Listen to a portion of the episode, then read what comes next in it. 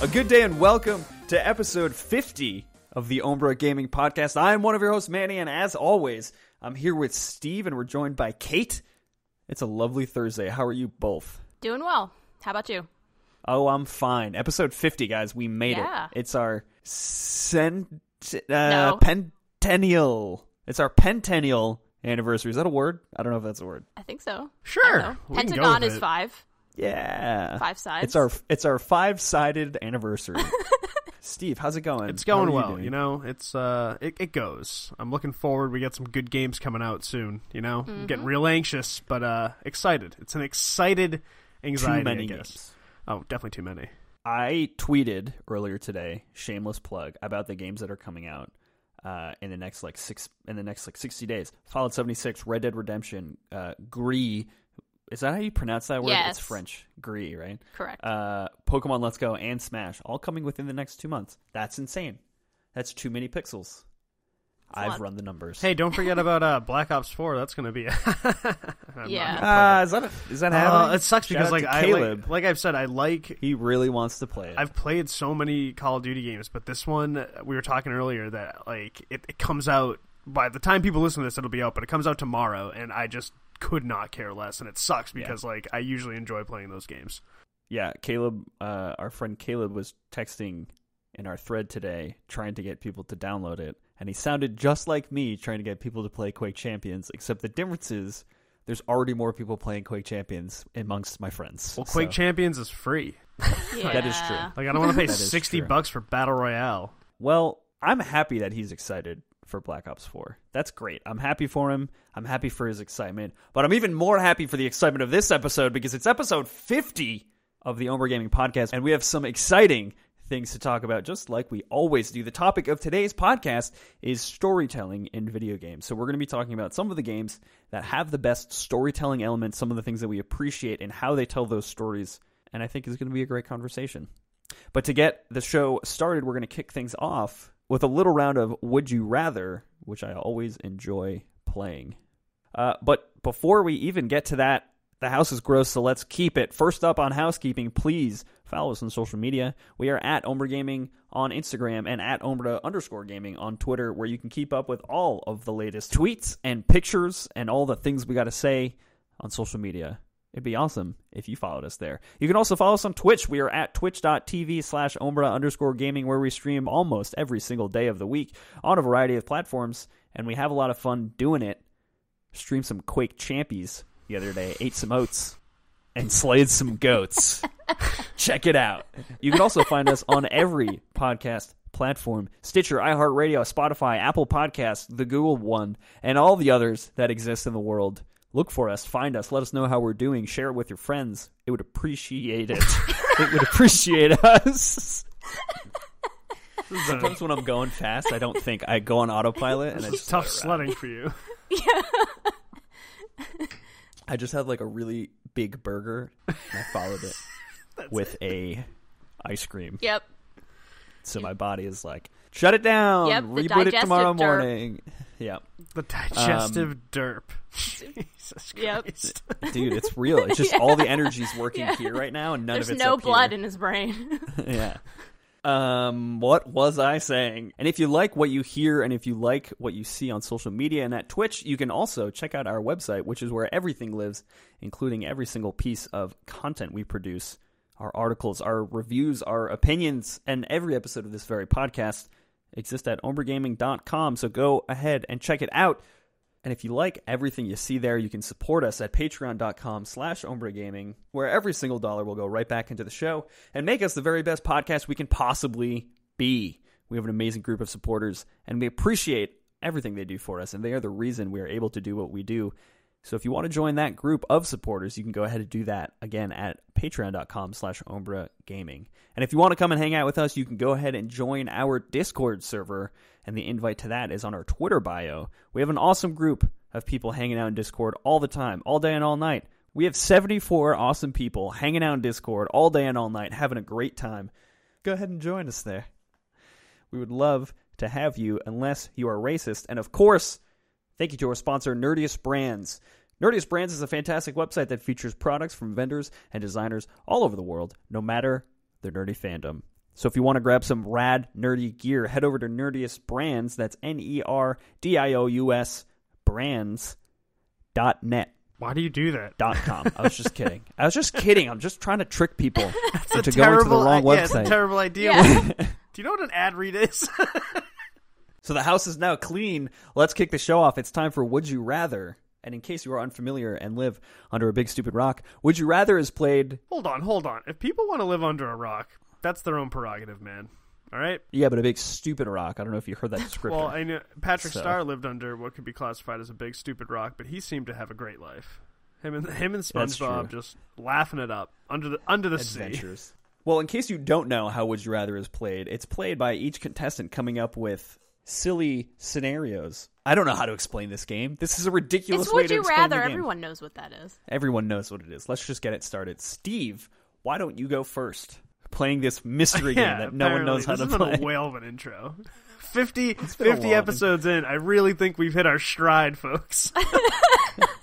50 episodes in, Manny's brain finally stopped. It just ceased to exist. All right, would you rather have Tails as your sidekick in every single player game you play, or never play single player games again? Whoa, hang on. Okay. So Every God single player. Yep, Tails as your sidekick.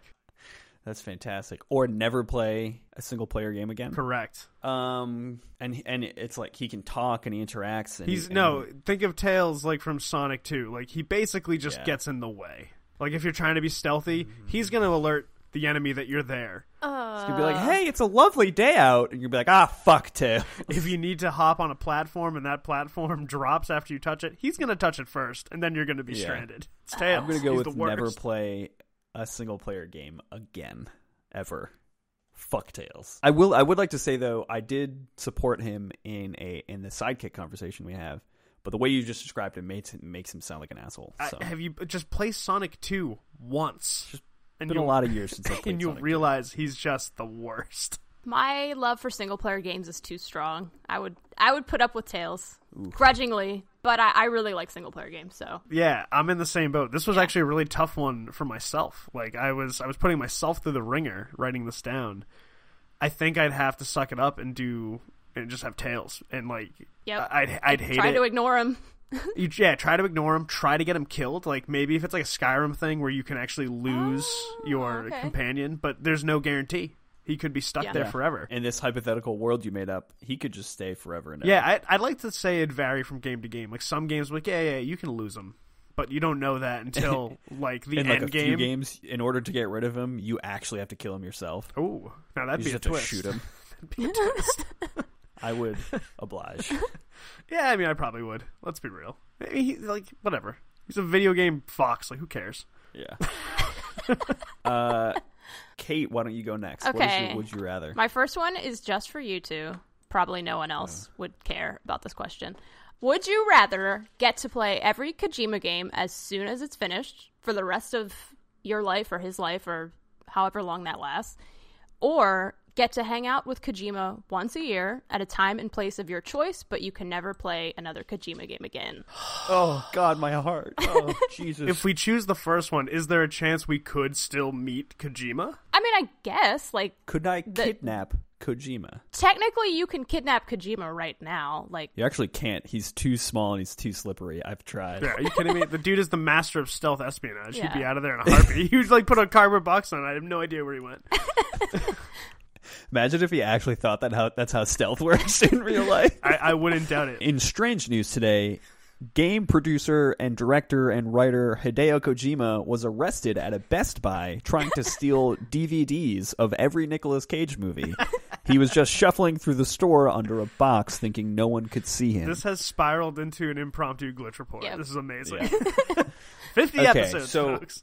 Question about this Yeah. scenario. So when you say f- play the game as soon as it's finished, Yeah. you mean like before it even ships? Like yeah, yeah, yeah. like, as soon as you it's done. you are the very first play- person to play the final product before reviewers, before anyone else. I'd probably go with that one because because that's my life right now. Yeah. I just get to play. It's like you have a totally normal life, but also You get to play Kojima games before everyone else. I also think meeting Kojima might be like one of those don't meet your hero type of situations. Absolutely. Like I might just talk to him and be like, this guy's fucking insane. What am I thinking Yeah. playing? But like ha being the first one to play those games, Yeah, I would be able to ascend into my true form of ultimate Kojima gatekeeper, and I could shame everyone else forever. I would just change my fuck hairstyle to his and just start wearing glasses, even though I don't need them. Me too. So I think that's a solid first option for both of us. Yeah, I would pick that one too. Okay, my first would you rather is would you rather play every game for the rest of your life on your phone or but you have the same graphical fidelity. It's it looks great. Or Graphical fidelity. would you rather every time you want to play a video game, you have to drive to the closest movie theater and play on a big screen? Every time you want to play a game. I live like down the street from my closest movie theater, so this is actually really tough for me. Yeah, because like Is it open twenty four seven? You don't want to get dressed up and have to go outside and stuff. I don't, at least. But then you have to play on your phone. I know, Like, which sucks. not going to get a lot of frags and Quake Champions on your phone, you know? The controls would be awful. I'll throw you a bone. You can use the same control scheme that you use for whatever else you play on. So I could- you can use keyboard and mouse. You can Oh. use a gamepad. You can use a controller, whatever. Okay, But you're playing on a on a small. then I play on my phone. How would I that could work? use a Like, controller. Using a, using a controller on a phone? Like it's where a, are you going to put it's that? a it's a made up world. Okay, Tails is not going to be your I don't know. sidekick in every This is- game either. It's tough because like I do live down the street from a movie theater. Is the movie theater open twenty four seven? Sure. Yeah, yeah, Ooh, see, sure. This is this is tough. And do I always have access to like play whatever I want? Do I have to wait and like is there, is there a queue? No, Or- so it's just like how you would play it now, except you have to drive to a movie theater. You might have to get a ticket. You got to get a ticket. They never sell out, but you still got to buy a ticket. I have to buy a ticket now for. ugh, well, You don't have to pay for a ticket. You just got to go through the process of getting a ticket. oh, okay. So you have to like interact with people. You got to interact with people. You got to be like, yeah, I, can I, I have one think free I ticket to play honestly. I think I'd have to do that. I just, the small screen, man. Uh, that sucks. Yeah.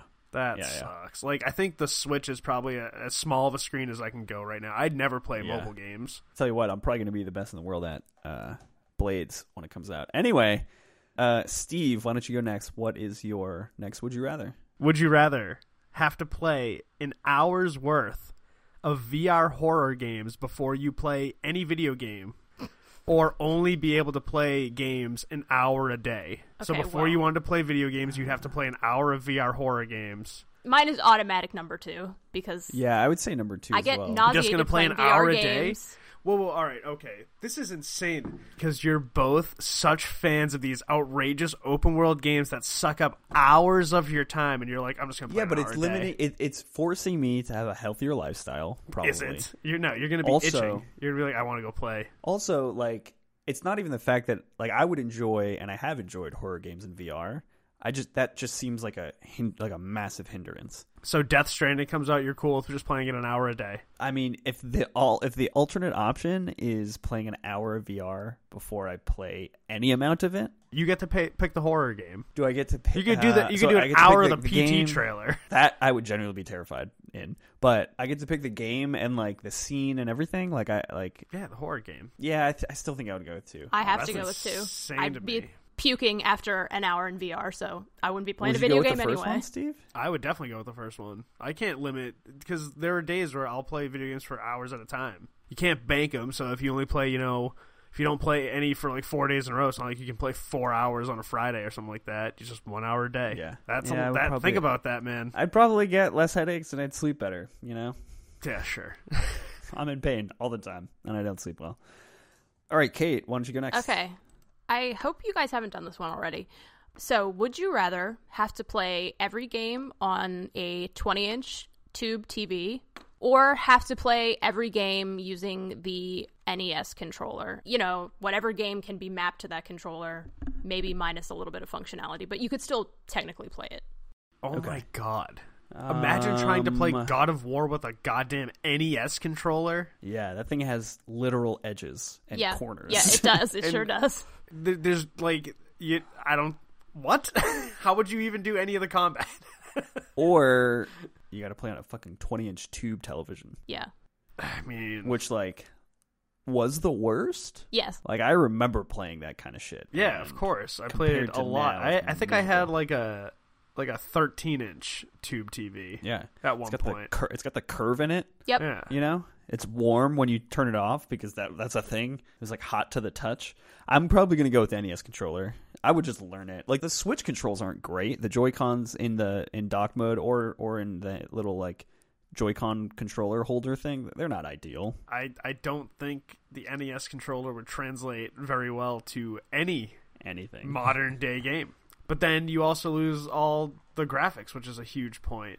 It, it's a real. This is a real son of a bitch of a would you rather, Kate. I feel like the second option Really? is almost is like almost a no brainer because it's just it's just like you learn, you'll figure it out. You know what I mean? Like I would go with the to- TV. Yeah, you can also get over the fact go that with the- okay, it won't be high fidelity graphics, but like cool. I don't have to play. I can still with play the game. a rectangle. I'm gonna go with the play TV. with the- I'm gonna go with the TV. yeah, I would. go Both with of the you would TV. go with the TV. Yeah, I'm gonna go with That's the TV. I wouldn't be happy about it, but I, mean, we're the not happy with controller. A B yeah. select start D pad. What can you do on like most games with A B select start D pad? Not much. I could Not do much, some pal. Serious Mortal Kombat fatalities. Because honestly, what you'd have to do is pretty much tr- turn every game into like an NES style game, so they'd actually function. So then you lose all the graphics anyway.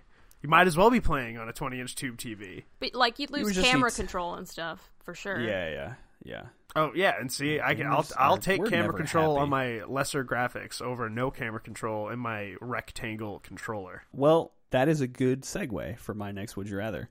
Would you rather have every game you ever play for the rest of your life be in first person, or every game you ever play for the rest of your life be in like old school Resident Evil 2 style camera angles? First person. Every game, like Yeah, everything from like Tony Hawk Pro Skater, which is a weird option to pick in 2018. Yeah, I just I just wouldn't be playing Tony Hawk Pro Skater. yeah, yeah, yeah. God of War first person would be awesome. Like Red Dead already has a first person mode. I'm gonna play around with that. I, I w- if you give me the option of third or first, most of the time I do take first. But for some reason, Skyrim and Fallout, like Bethesda games, I it's I feel like it's more fluid in first person. Yeah, I'd I'd have to go with first person just because the example you cited Oh, God, specifically yeah. was garbage. So Those cameras were so Yeah. bad. Like th- I, yeah. I'll give it to him. It adds to the the the horror tension. Right, but in right. terms of fluidity, actual it's gameplay. so fucking bad. yeah. Yeah, it did add to the tension of like turning every single corner until you're like, oh fuck, it's the dogs again. Fuck Yeah. my life. Because um, that's dead, what would happen. you know? One corner you'd turn, all of a sudden it would pause for a minute, and then as soon as it goes, the window shatters, and here come the fucking crows, but to eat your face. Okay, well, Steve, you're next. You're captured, and you can only choose one character to save you. Would you rather have Toad or Ashley Graham from Resident Evil 4 attempt to rescue you? Uh, where am I? Ca- am I? What am I You're captured? just captured. by? You're Who- cap. Just a just a generic Like in a dungeon. Pokeball, all right? or- No, you're, you're you're in a dungeon. You're trapped. Did you just say, "Am I in a Pokeball"? Yeah, why would that be where you're at? I don't know. Like what? I think to answer your question, I'd be a fire Pokemon. No, um, probably Toad. He's way more accomplished, to be honest. He's got a whole. He's got Captain Toad. I mean, he's got a whole. He's an explorer, yeah, he's an where explorer, he hunts man. treasure. You know what I mean? And he knows how to drive vehicles. He's a little Um, slow. I'll give. I will say that he is. He is he's not slow. fleet of foot. but he's also not Ashley Graham. So. I Toad. didn't play Resident Evil 4. Is she the president's daughter? She's that the is president's kidnapped. daughter. Okay, that is useless. Okay. Yeah. So I guess I'd have to go with Toad for the same reason. Yeah. He at least, you know, he was in a couple games where he actually did stuff and Yeah, you know. Again, way more accomplished. yeah. I'm a I'm a, a firm believer in an underdog story, so I'm gonna go with Ashley. I'm gonna give her a fighter's chance here. You're gonna die in that dungeon, Steve. I'm okay with that. Uh, okay. My final would you rather? Or no, is it you? It, I don't know. It's, It's Kate. What It's my turn It's now. Kate. Yeah. Where are you tonight? Okay. Would you rather play a game where the gameplay is super the, this is like an open world game. A hyper realistic game where like you have to eat, drink, go to the bathroom, worry about freezing to death. Headshots are instantly fatal. Yeah, and like if you get shot in the arm, you can't use your arm anymore. Like just super realistic to real life. But you can save anytime, whenever you want. Or would you rather play a game where you were almost invincible and you didn't have to worry about all that minutia, but you couldn't save it all? so you're like never gonna die though. Um, you're not completely invincible, but like you're pretty pretty strong. But also like keep in mind it's an open world game, so like if you get caught stealing or pick a wrong dialogue choice or whatever, you can't save before any of that stuff too in the second option. It also sounds like the almost invincibility would last me like two thirds into the game, and then I die, You and get that's far enough to make me Yeah.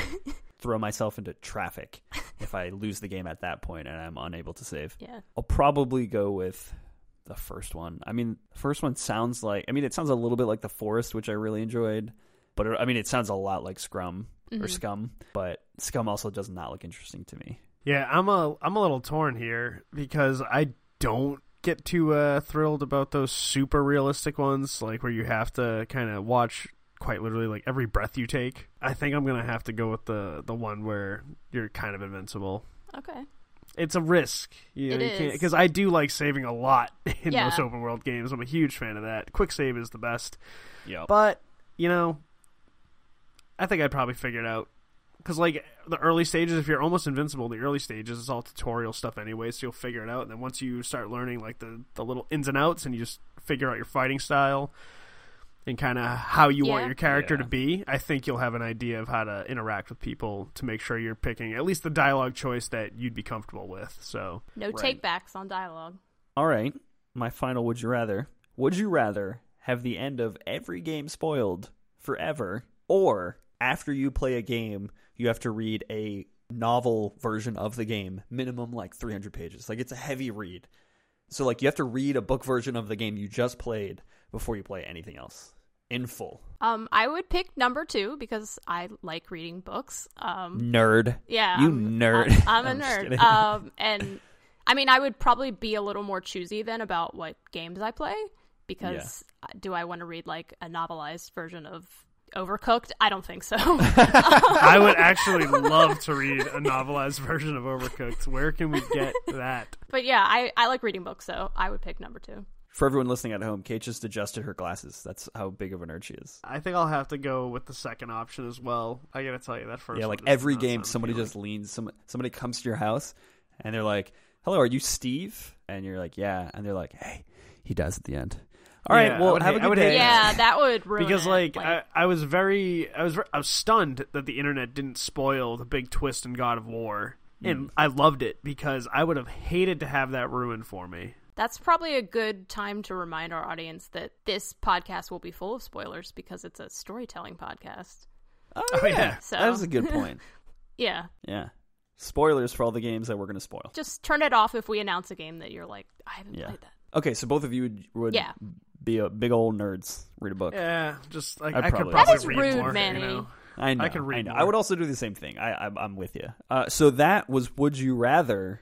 I always I think that's my favorite game we play. It's a good one. to start shows off. It's definitely up there. I think one of my favorites was one I came up with, where it was like, would you rather play every game with uh, the the Rock Band drum kit or a Wiimote inside of a steering wheel, which I particularly enjoy. Anyway, great game. And if you have any would you rather's, call us and let us know. Uh, you can give us a ring at 347 509 5620. We would love to hear what would you rather's you've cooked up for the Ombra Gaming crew. So let's keep the show going. It's time for the topic of the podcast, which, as I mentioned earlier, is storytelling in games. So we're going to be talking about some of the games that we think have some great storytelling, uh, and we're going to talk about some of the things that we think makes good storytelling in gaming, and some of the things that maybe take away from storytelling in games. Um, so why don't we start with Kate to sort of set the stage for the conversation? So I would like to go in the reverse order of what you just said. I think I think it would make more sense to talk generally and then to sort of dial it down to various examples. So to me, I think video gaming is like a very unique medium for storytelling because it is so immersive. You know, one of the keys to any good story is empathy for like the main character, which with video gaming you're automatically in their shoes. Like you don't have to work to put yourself to put the audience in like a protagonist's shoes. They are that person. They're controlling them. So I think that video gaming is like very unique in that way. And also just the way that storylines can branch and like you kind of have control over various aspects of what the person does or doesn't do. I think it's like a very interesting vehicle for storytelling. Yeah, I think it is the most immersive form of storytelling for all the reasons you stated. I think one of the things that's like, well, well, before we kind of like con- continue. What so for you personally, like what makes good storytelling in a game? It's kind of the same thing that I like in shows and books and stuff as well. Um, I really like stories where there are consequences to your actions.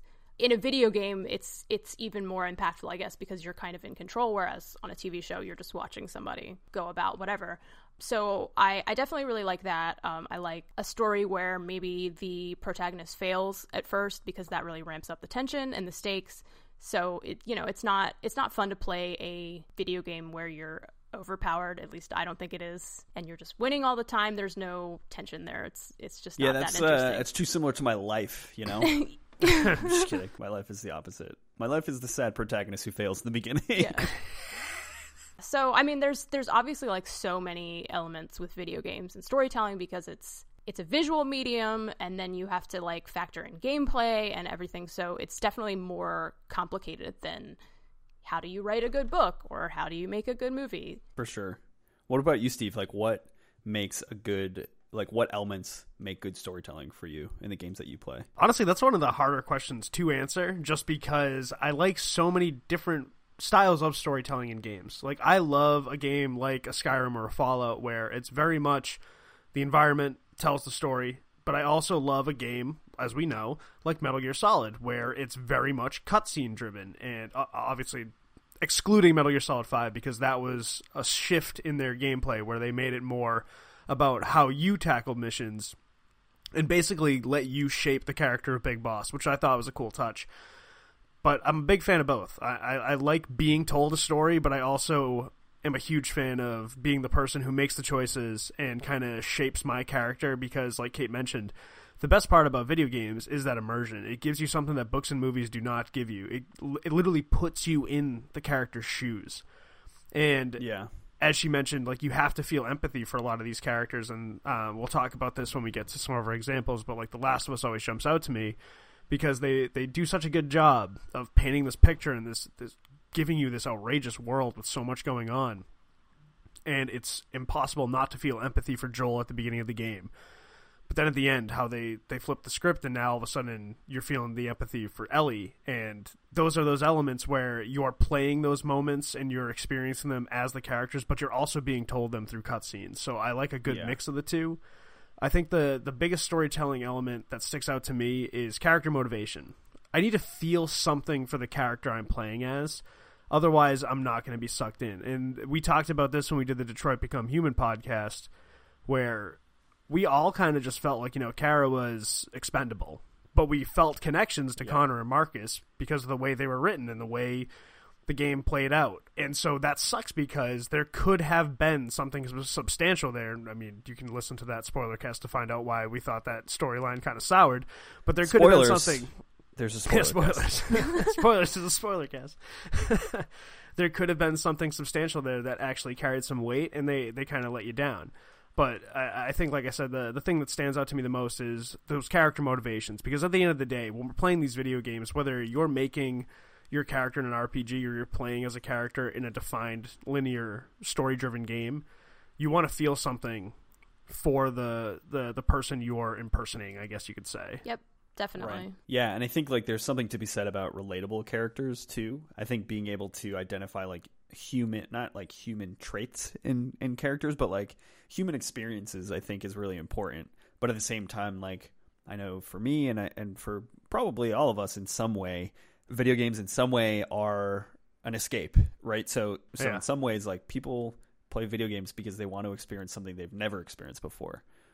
But for me, I think there's for me something that I really appreciate about storytelling is what Steve mentioned, right? So like environmental storytelling. You can walk into a house in Fallout or a house in like Wolfenstein 2, I think does a great example a great job of this as well. And whether it's through like a codec thing or a note left behind by someone, or you see like a picture frame and a gun and a skeleton or whatever, right? Like the house that you're in, the environment, the the sort of setting that you find yourself in as the character tells a story.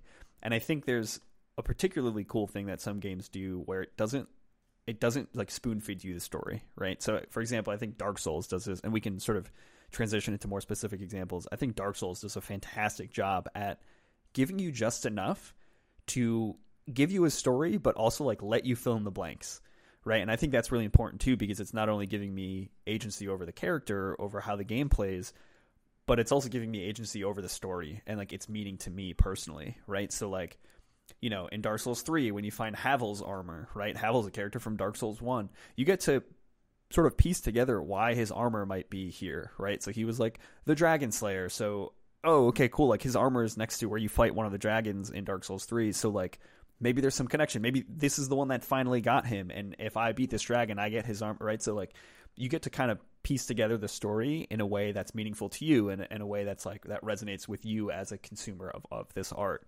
Yeah, and I think you know again like Fallout does a great job of that. Uh, Wolfenstein, I kind of feel like does a good job of that, but also it doesn't give you as much wiggle room to like fill in the blanks. Like it tells a pretty straightforward story. But then I also think it's important for like a game, and this is something we kind of touched on in the last episode when talking about cutscenes. I think it's important for a game to be like, this is the story. You can dig super deep, but you also don't have to. Like if you want to just play the game and understand the story from a very superficial level, do that shit. Like do that all day, you know? Like the creators of Doom and I, this is something I talked about in the last episode too, but like id Software was very much like there's a lot there. You can look at every single entry in your like encyclopedia of demons, you can like read every single bit of background over all the characters or you can just put a shotgun at everything's face and pull the trigger, you know?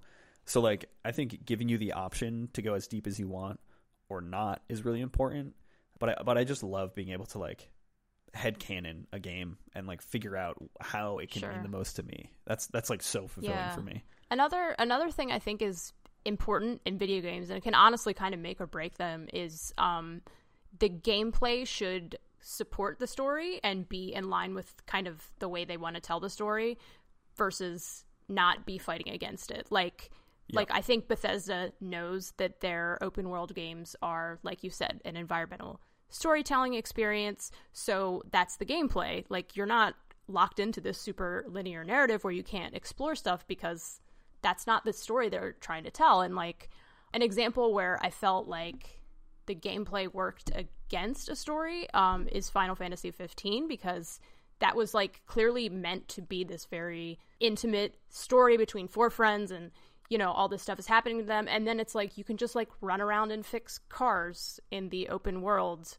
and go on chocobo races and stuff and it just felt like this would be a much better game if you had come up with gameplay that sort of you know fit the narrative that you were trying to tell. So when those two things align it can really elevate the story to an even better experience. And when they work against each other it can really detract from the overall storytelling. For sure. Yeah, I think like there's like I look at God of War for example, and I think God of War has amazing storytelling, and and a lot of that is in is you know due to the environment, but also due to the amazing acting and writing and directing of that game. But there's so much potential in God of War for it to get really distracted. Like there's so much in the mythos that they try to tackle, in the systems, um, uh, you know, the mechanics that they build into that game, and then in like the lore of everything that God of War has been. There is so much potential for that game to get really confu- not confusing, but um, muddled in like detail. Um, and I thought they did a really good job at cutting through all that and telling a really impactful story. But yeah, I think you're right. Like the game play and the, and the game mechanics need to complement the story in a way that makes sense, right? yeah Like Fallout's another good example of that. Like the story Yeah. of why power armor is useful and like why it's important to have access to it. Um, and then like how the power armor changes gameplay mechanics. so far, like any of the games I played, I haven't felt like I felt restricted in uh, the way they've told their story. I've actually talked a lot with one of my coworkers about Uncharted because he like he believes like Uncharted has this feeling like there's this this open world element to it, but there really isn't. Other than um, I think the Lost Legacy, where they introduced a couple new elements, but it still isn't like even on the level of Tomb Raider in terms of what the open world is like. But it kind of gives off this vibe that it could be and then you're kind of given that strict limitation of like this is a linear story but as someone who's played uncharted since the beginning i was aware that that's what that game was i never expected that to be anything other a lot of it comes down to the way the game i guess is perceived and the way it's That's marketed true. like if, if you're trying if you're marketing it as like an open world game then it has to be open world with like some significant choice like choices and things like that i guess the one example i can think of where your choices don't matter is most of the telltale games because we've talked about this and Kate you've mentioned it a ton of times that it gives you like the illusion of choice and that's Yeah. true for a lot of the earlier Telltale games. I think The Batman games did it well. I think they kind of figured out what was working, what wasn't, and there were things that you could do where you're going to get vastly different outcomes. Like, obvi- and we mentioned this at the beginning, but spoilers for the Yeah. second episode of Batman. You can make it so the Joker's a vigilante or a bad guy, and you can also make it so you give up being Batman or you accept like Alfred as like sticking around. Like you either stick as Batman or Alfred goes away. So like Wow. there's actual tough choices that you have to make. So I think they figured it out. But in the early stages, like the first Walking Dead season, I remember playing that game and there'd be moments where like you'd have to save one person or the other and I'd actually have to pause the game and be like, shit, like what do I want to do here? Because this is gonna determine how it goes. But then whoever I save just dies over something that I could not control. Like I didn't have the choice to save them later on. So I was like, well, what the hell? Like what would have happened? Would the other guy I saved just have died too? Because if that's the case, then what was the point of that big choice? So I think in those instances, the storytelling kind of lets me down. And then I'll go back to The Last of Us. There's that one moment at the end where you bring Ellie and she's supposed to be like the cure, and what's going to happen is they're going to kill her because they have to examine her brain to figure out the cure. And when Joel figures this out, he literally goes in and kills everybody. And there were instances in that game where you were actually given choices, like you could leave somebody alive or kill them or do what you want and like there were ways that you could go stealth or you could go all out. And so i thought there was going to be one of those moments where like i didn't have to kill him and i really tried as long as i could to not kill those doctors. And then eventually i was like fuck i have to do this. Like this is part of the story. And so i did it and like that's when i kind of felt like shit like that sucked because i wouldn't have done it if I, if I had the choice but i it, it kind of took that choice away to tell their story. I can't get mad because the story was great, but I, I kind of felt like there should have been a choice and there wasn't. I don't know. It was it, was- it was a, a bittersweet ending. Sure. One of the things I wanted to touch on is do you see things changing in the way video games are telling stories and where do you like I guess like what trends do you see in video game storytelling that you think might become more of a thing Call- you know in the ne- in the next like 5 years or something. I hope more choices. I love mm-hmm. those games. Like I love the Infamous games. That's Yeah. one of the main reasons I love the original Red Dead Redemption. It's uh, it's just cool to be able to kind of dictate where your character's going, and not just like an RPG game where you make a character like taking an established character like a John Marston and like determining how you want to be this guy. Yeah. Right. I mean, I think like kind of going back to the gameplay and the story going hand in hand. I think VR, you know, is very much in its infancy right now, and I think once that sort of really gets um, more mainstream or established, I can see that really affecting the way that maybe people write video game stories, since that's even more immersive than Yeah. your standard um, video game where you're, you know, sitting in front of the screen or whatever. So For sure I think that could be interesting to see how they they work that into the story. Yeah, yeah, I would love to see more like storytelling experiences in uh, VR. I think, and I brought this up last episode too, but Moss is a great example of like really good storytelling in a VR game. Yeah, for me, I think I think something that is going to become more and more prevalent in the way games tell stories is like social interaction, which is weird because like that is giving more agency to players, which Yeah. in theory would take away from the story that the game is trying to tell. Like rather than being like, no, no, we're gonna have NPCs come in and tell you what's happening. Um, I think games are going to turn more towards like interact with other people and like let that impact the story. Like Steve talks about Journey, right? Like the interaction with other players in Journey was a really important piece of that story. Um, I think, however, the fuck we're going to be interacting with each other in Death Stranding is going to be a really important piece Yeah. of that story.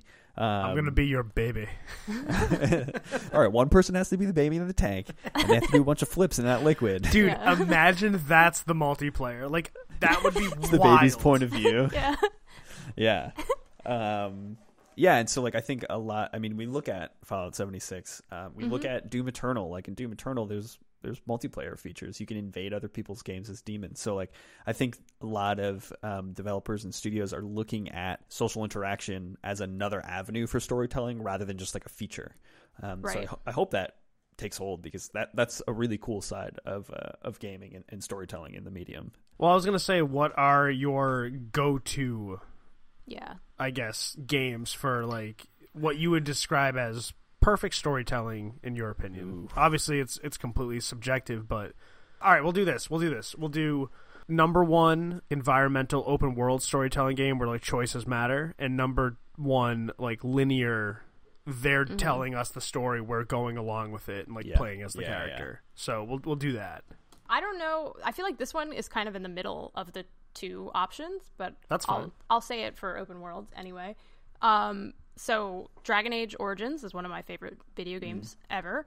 I think that the way that they started it was brilliant because I think in a lot of games where you sort of can create your own character from scratch, there's automatically they're not as connected to the story because they can't be because you can be you know x different race different gender different class like there's all these different parameters like as a writer how do you funnel all that into the same story and um so the way that they did it in dragon age origins is that you have an origin story kind of based on your choices in the character creator so if you start as a human, you're like a human noble and your family gets murdered and that's how you get thrust into the story. So I think like with the origin story, you then come into the game like sort of preloaded with baggage for lack of a better word that no matter which origin you chose, it all funnels back into the main story. Like the human noble origin, you eventually come upon the guy that murdered your family and you can choose to take revenge on him or let him go or whatever.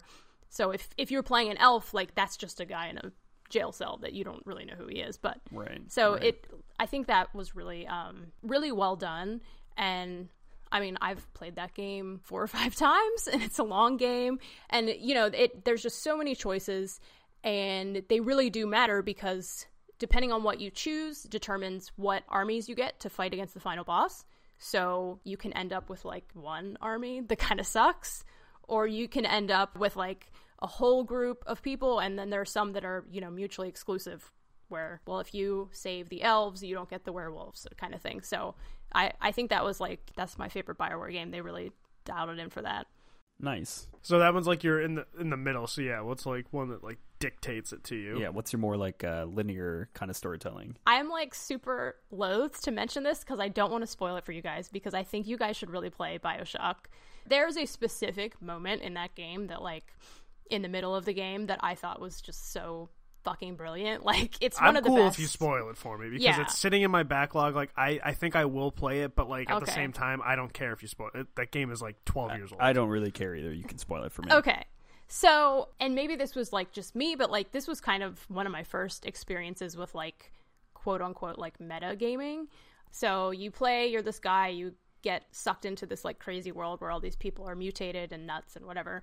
And you have this guy that's like one of the few sort of sane people left that's helping you out on the radio. And he keeps he tells you like go here go here do this you know blah blah blah. And you're kind of led to believe that the guy that created this city is like this awful guy blah blah blah. Well come to find out the guy that created the city is your dad.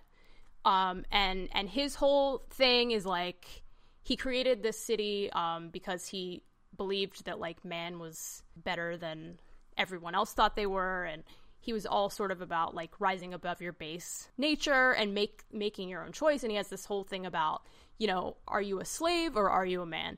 And when you finally confront him in person the guy that you thought was your ally has this phrase that like triggers you that you have to do stuff. So he's like would you kindly kill andrew ryan? And you basically have to beat him to death with a golf club. Jesus.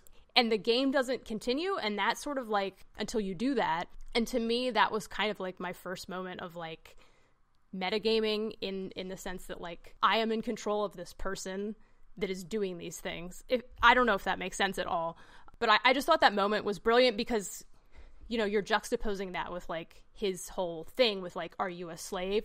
Do you obey? And i'm like well i don't have any choice but to obey because the game doesn't go on if i don't do this. So am i a slave to this game? I don't know. Like it was it was just like a very interesting philosophical question and kind of almost meta question in a way with like how we interact with video games. There's tons of like really great single player games but that that moment like always sticks out in my mind as a really powerful storytelling moment in game Uh, what about you, Steve? For my one that I guess will have to do with like choices and stuff, um, I haven't talked about this one a lot, but this story always sticks out to me. And it's mostly because of the choice you have to make at the end, and that's Life is Strange, the first season. I'm almost at a loss of words just from like that whole experience, just because it, it hits home, just because everybody's had the high school experience. It's easy to just remember things from your own past and relate to these characters and then you form this connection to Sam and Chloe because like their relationship is so strong and from every choice you make as Sam and like the rewinding time thing and realizing what goes wrong if she tries to fix something from, you know, years ago and how that has a ripple effect like it's this constant learning experience with the two of them. And then that last moment. Have you guys played? I, I don't think you guys have played this game, have you? No, no. I mean, I, I know some of the story, but I haven't played Yeah. it. I'm gonna spoil it. So basically, That's like there's this big storm coming, and at some point you kind of figure out if you let Chloe die at the beginning of the game, then the storm won't hit the town and a bunch of people won't die. So you have to make this choice after you've spent like hours with Sam and Chloe and you've seen their relationship at like highest of highs, lowest of lows. You have to make this choice to go back and be like, I'm gonna let my best friend die while I sit there and I hear it happen or I'm oh. gonna let her live, and this town is gonna get fucked up. And it's it's one of the hardest choices I think I've ever had to make in a video game. That was one of the ones I I, I stopped it for like 30 minutes. I was like, what am I gonna do here? And I I I let Chloe die, and that sucked. That hurt. I Damn. love Chloe. She's a great character. But I was like, you know, I gotta like try to help the town. And that just like sticks out to me as like one of those moments where I was like, man, like this game really got to me. Like their their entire journey, their story, their relationship, the people they interact interacted with. You felt everything they felt, and obviously it's a huge credit to Don't Nod for the work they did because that I, I'm looking forward to playing Life is Strange the the second season. Um, I actually still need to go play the uh, Before the Storm, but I kind of like to have those games like release all the episodes before I get them. I will dabble with that, um, but that that first one always hits home with me as one of those like really memorable stories, and just like the way they tell it, the way they let you manipulate the gameplay, where like you actually make choices, and like the the time warp aspect, where like you can go back in time and like change things. That was one of like the cool elements. It just like it really worked. It was one of those one-off games that I didn't think they would end up making more of, and now that they are, I'm I'm looking forward to seeing what else they have. In For terms sure. of just like straight narrative, I have to go with Celeste, and it could just be because like I played it this year, but that story was just so perfect. I, I thought it was so heartwarming. Just the story of Madeline basically fighting her own like self doubt. Like that's the whole story. Is like she's trying to overcome her own inner demons, and it's not even like I guess you say like demons because like they're the way they're depicted in the game, they're kind of like nefarious looking for sure but it's not necessarily demons. It's just like typical self-doubt and anxiety that people deal with. And it's just such this simple story told in this gameplay that is unforgiving but so satisfying at the same time. Like i've talked about this before. Like you die a million times but no matter how many times you die like no no i got it like i just need to do this one little thing i just need to hit the stick the right way and i got it like i figured it out and then when you finally reach that mountaintop, it's one of the most peaceful moments where it just gives you that last screenshot of her sitting out there with the sun setting and like she's right on top of it. And it was just my hand hurt after playing that because we've talked about this. The Joy Cons in the in the handheld mode are not the most comfortable. Yeah, not ideal. So my thumb was on fire, but that was like one of those moments where like you know what, it feels good. Like I feel so accomplished completing this game, and I'm, I'm so satisfied with how it played out. So that game definitely sticks out to me in terms of like the the straight narrative that they're trying to tell you. yeah, What about you, Manny? I I want to get into uh, Celeste, and I and I anticipate I will, but not after a couple more playthroughs of the Messenger. Um, I think for like the more open worldy decisions matter kind of game, I do kind of want to say Metal Gear Solid Five. Um, I think Yeah, you know, granted, like there is an ending to that game, and then there is like an actual ending to that game, and like you'll get there if you just keep playing long enough, kind of thing. But yeah, I think you know your your decisions matter up to a point, but I think that's a really good example of storytelling and mechanics working together really well. Um, I think you know, like Steve mentioned, like you can approach any mission the way you want to, and that's not necessarily unique. But the game and the way the story is told to you, like, changes based on how you play things. So, for example, like if you shoot a lot of guys in the head, they'll start wearing helmets, right? And that changes your approach to missions. Uh, and then if you do shoot a lot of guys in the head, and you get close to guards and they don't know you're there, sometimes you'll hear them bantering, being like, "Oh yeah, he always goes for headshots, or he always shoots people in the head." Same thing with like if you start only taking whatever I forget what they're called, like outposts or whatever. If you start taking those out at night, they'll all just equip themselves with night vision, and then they they start talk, having conversations about how like he only strikes at night. And of course, like the more soldiers you kill, the more sort of venom snake he becomes, and, and that whole thing. Um, and then of course, like the ending when there's a big reveal, like you kind of realize Oh that there's a game within a game almost. Um, and then, then of course like the the callbacks to all the previous games and essentially bringing the entire series full circle. Yeah. Um, so like, spoilers for Phantom Pain, like that game ends where the very very first game begins in in 1989, and so um, I think there's just like a lot of really powerful storytelling, and I think there's a lot of um, mechanics that play very nicely within that storytelling sort of arena. Um, and of course, that is mostly done through long cutscenes and a lot of straightforward storytelling, but it all works. It all works really, really well. Um, and then for more of a linear game, this is an interesting one. I think uh, Inside has a really interesting story, and I think so. I compare it to Limbo, its predecessor, and I think Limbo is too open. Limbo doesn't give you enough to create. It does not give you a definitive ending. Yeah. it gives you it gives you a game that is really interesting visually and mechanically really challenging and interesting and very intricate and very awesome. Limbo is one of my favorite games, but I think what Inside does that Limbo doesn't is that it gives you more to work with and I think it gives you just the right enough just just the right amount to say like, "Hey, I respect you as a gamer. I'm not going to spoon feed you this story. I'm not going to hold your hand, but I'm going to give you enough to work with. And if you want to create your headcanon for this game, awesome. Uh, if you want to pay attention to the little details throughout this game and kind of pick apart more of a story, awesome, do that. Um, and granted, like the ending of Inside isn't all that more definitive than than Limbo. It's fucking weird and it's creepy, but I think it, it's just done in a way that lets you it, it lets you arrive to the story and sort of go through the story on your own terms, which I think is really important. And yeah, I mean, it, it tells a story really well uh, with very little, which I think is cool too. So I, I really love that experience. So yeah, those would be my picks. I don't know. There, there's so many ways that games can tell stories, and I think they're they're just going to keep evolving. But uh, if if there are any games that you think are particularly great at the way they tell a story, let us know. Give us a call, email us, tweet at us, do all those things because we'd love to hear from you. So let's keep the show going. It's time for the part of the show where we update you on the gaming news that broke since last we spoke. Ladies and gentlemen, this is Patch Notes. For Patch Notes 10.11.18, Kate, why don't you go first? What do you have for news? Sure. This is from IGN and our favorite reporter, Jessie Wade. Jessie Wade. Wait, what's his last name? Wade? Wade, yeah. It's a it's also a girl, but she That it's is a the lady. most cowboy name ever. Isn't that the most Red Dead name? yeah. Jessie, Jessie Wade. Wade. Jessie Wade. Fastest gun in the West. Also, I write for Kotaku. Well, and this is about Red Dead Redemption 2. How so fitting. maybe she's an NPC in that game. Which And- could be. Yeah. Jessie. So, Jessie. So, Red Dead Redemption 2 rumored achievements and trophies have leaked. So, a list of rumored trophies and achievements for Red Dead Redemption 2 has leaked. There are allegedly 51 achievements and trophies, 52 including the PlayStation Platinum. Uh, and this list includes trophies that are rumored for both single player mode and uh, Red Dead Online. Uh, I'm not going to read the trophies and achievements because some people consider those spoilers, so I don't want to spoil anybody. Um, but I don't want to nice. know. I don't want to Yeah. know. Yeah. So uh, anyway, the person that leaked this is apparently somebody that's leaked stuff in the past to Leaky with Pete. accuracy. The leaker. Leaky Oh Pete. God, Leaky Pete. That just sounds like someone with like an incontinence problem. He's gone to the doctor many times. Leaky Pete.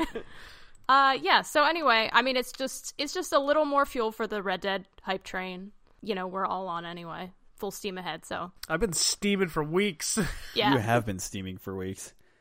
I'm definitely excited for it. yeah, me too. I thought I was not going to be excited for it. I thought I'd be way more stoked about Spider Man. I haven't even bought Spider Man yet, but I, thought no, you're missing out. I thought oh, you're Red Dead out. was going to be like appreciate it from afar, great, awesome, like do, crush it, lovely, but like pass.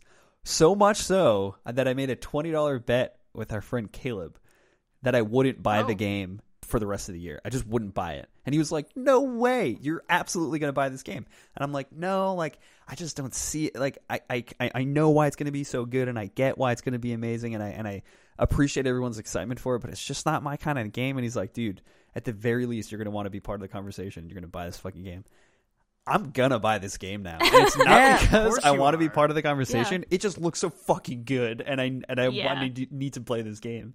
The note where they were like, "Oh yeah, if you turn off your mini map in the HUD, Oh. That's then when you talk to people, It's they give you directions." Yeah. like, yeah, yeah, it's Great. incredible. awesome. So If they thought it's of it on all. it's on Yeah. record. I owe Caleb twenty dollars Okay. because I'm a man of my word. I can't Worth it. Yeah, Worth. worth.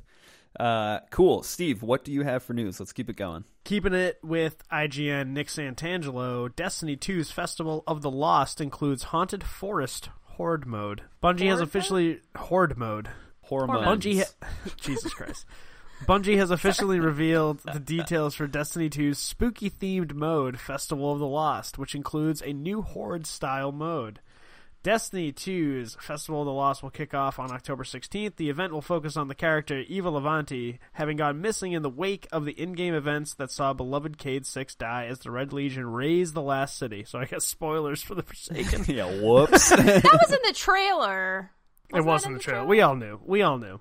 But in the Festival of the Lost lore, Amanda Holliday is decorating the tower for the season to help everyone remember the Lost and celebrate their continued fight.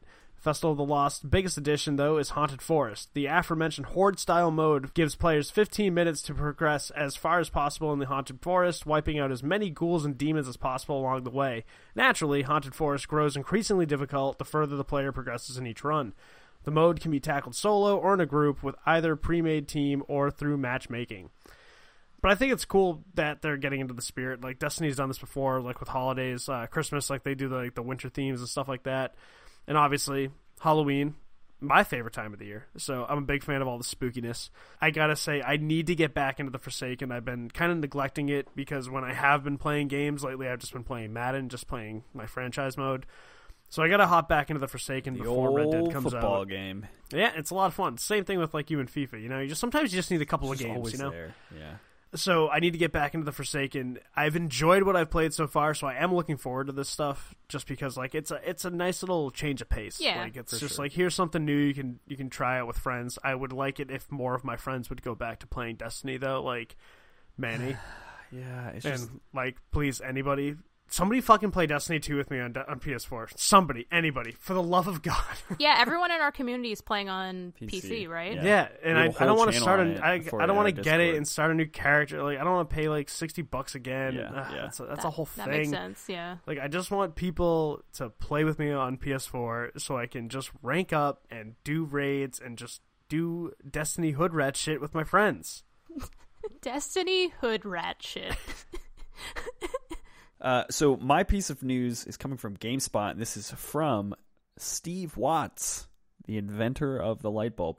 Uh, the title of this article is Xbox One system updates adds new avatars, Alexa support, and more. So it says here, quote, the Xbox One October update is rolling out today, offering a few new bells and whistles for micro- for the Microsoft console. The features in this update will allow you to use more voice interactions, more easily watch HDR movies with streaming services, and personalize your avatar. The Xbox skill feature will let you interact with your Xbox using Alexa or Cortana devices with a greater degree of precision than the previous Kinect voice commands. As an example, Microsoft says you can tell Alexa to launch Forza Horizon 4, uh, and in response, the Xbox Xbox One will start up, sign you in, and launch the game without additional commands needed. Other commands will include uh, starting mixer broadcasts, capturing screenshots, and adjusting the volume. You'll need to download the Xbox skill in the respective stores to get started. Uh, to promote the new functionality, Amazon will be offering a bundle that includes an Amazon Echo Dot with a new Xbox One S or Xbox One X purchases. The deal is coming soon, but supplies will be limited. Um, so yeah, I don't know, kind of cool. Um, definitely fits into like the ecosystem of what Microsoft has always tried to be, which is like an everything system and an Mhm. everything Yeah. ecosystem.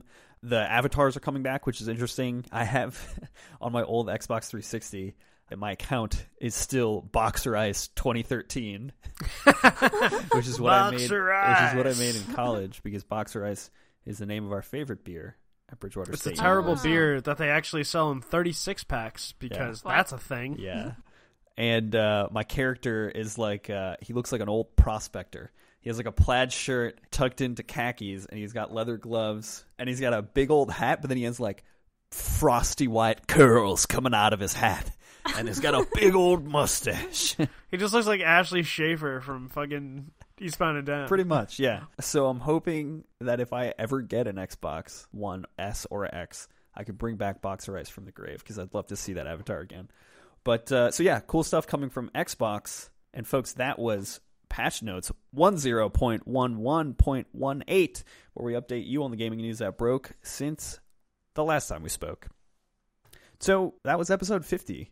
Thank you to everyone who has supported us for 50 episodes. We're halfway to 100, and that's Yeah. fucking crazy. So, I mean, I- I'm I'm still kind of like buzzing and celebrating the year anniversary, but I'm I'm happy with where we are. We have a lot of exciting things that are coming in the future. So again, thank you to everyone who has supported us. We appreciate everything you guys do, and we love what we're doing, and we're happy that you guys are here for the journey. It's a journey reference, the game and the band. So again, if you enjoyed this episode and if you like what we're doing, feel free to support us. You can do so by sharing this podcast with your friends. If you want to do that, we're all over the podcast world. Again, we're on Stitcher, iHeartRadio, Spotify. I don't know why I always start with those two. It's weird that I do that. Yeah, you should start with Yeah. the ones that are more popular. Start with the more popular ones. I'm going to go Spotify, Apple Podcasts, Google Thing, uh, uh, Player FM, Stitcher, iHeartRadio, and all the other ones that you like using. We're probably on there. So give us a shout and check us out. We are the podcast, and I like to rhyme. uh, everyone who's listening, share this episode with one friend, and you'll make the world a happier place. Uh, and then they tell two friends, And then they tell two friends. two friends, Three and friends. so on and so on. And if you and feel so so, compelled, you can help us grow at patreon.com slash Ombra Gaming. And it would mean the whole wide world to us if you did that. And ladies and gentlemen, as always, wherever you are, wherever you're listening from, we fucking love you. And we'll talk to you very soon.